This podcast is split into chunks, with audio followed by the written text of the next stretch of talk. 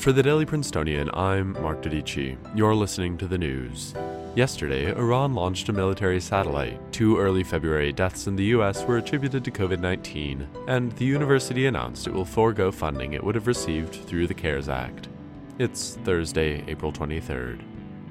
Iran's Revolutionary Guard has launched a military satellite, the nation's first, in a surprise move that comes in the midst of tensions with the US. The IRGC called the launch, quote, a great success and a new development in the field of space for Islamic Iran, unquote, and it raises international concerns over whether Iran has the potential to launch ballistic missiles using the same equipment that launched the satellite. Drawing on the connection, the US State Department denounced the move as a violation of a UN Security Council resolution barring the nation from anything related to ballistic missiles.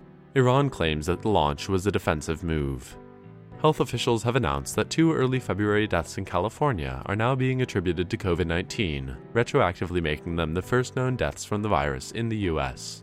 Previously, the first recorded COVID 19 death in the U.S. occurred at the end of February. This indicates that the virus had been spreading throughout the U.S. earlier than was previously thought, as neither of the victims had a significant travel history.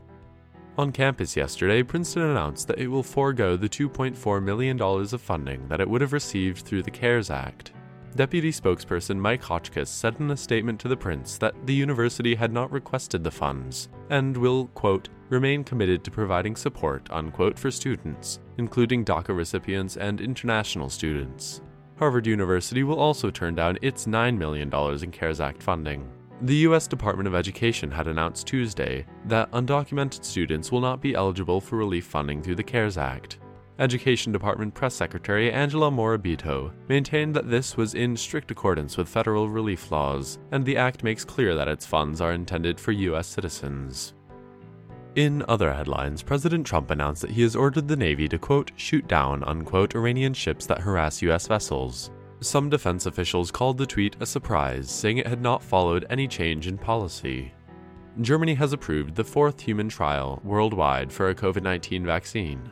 Trump, one day after praising Georgia Governor Brian Kemp for deciding to allow certain cosmetic businesses to reopen, expressed his disagreement with the decision yesterday, but said he would not act to stop the move. And U.S. Secretary of State Mike Pompeo said that the annexation of the West Bank is, quote, an Israeli decision to make, unquote, stating that the U.S. would privately advise the nation. Such a move would mean the annexation of land currently under Israel's military control. The announcement drew ire from Palestine.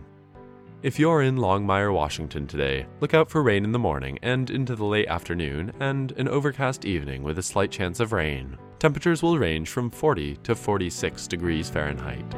That's all for the news today. Today's episode was produced under the 144th Managing Board of the Prince, and our theme was composed by Ed Horan, Class of 22. For the Daily Princetonian, I'm Mark Dodici. Have a wonderful day.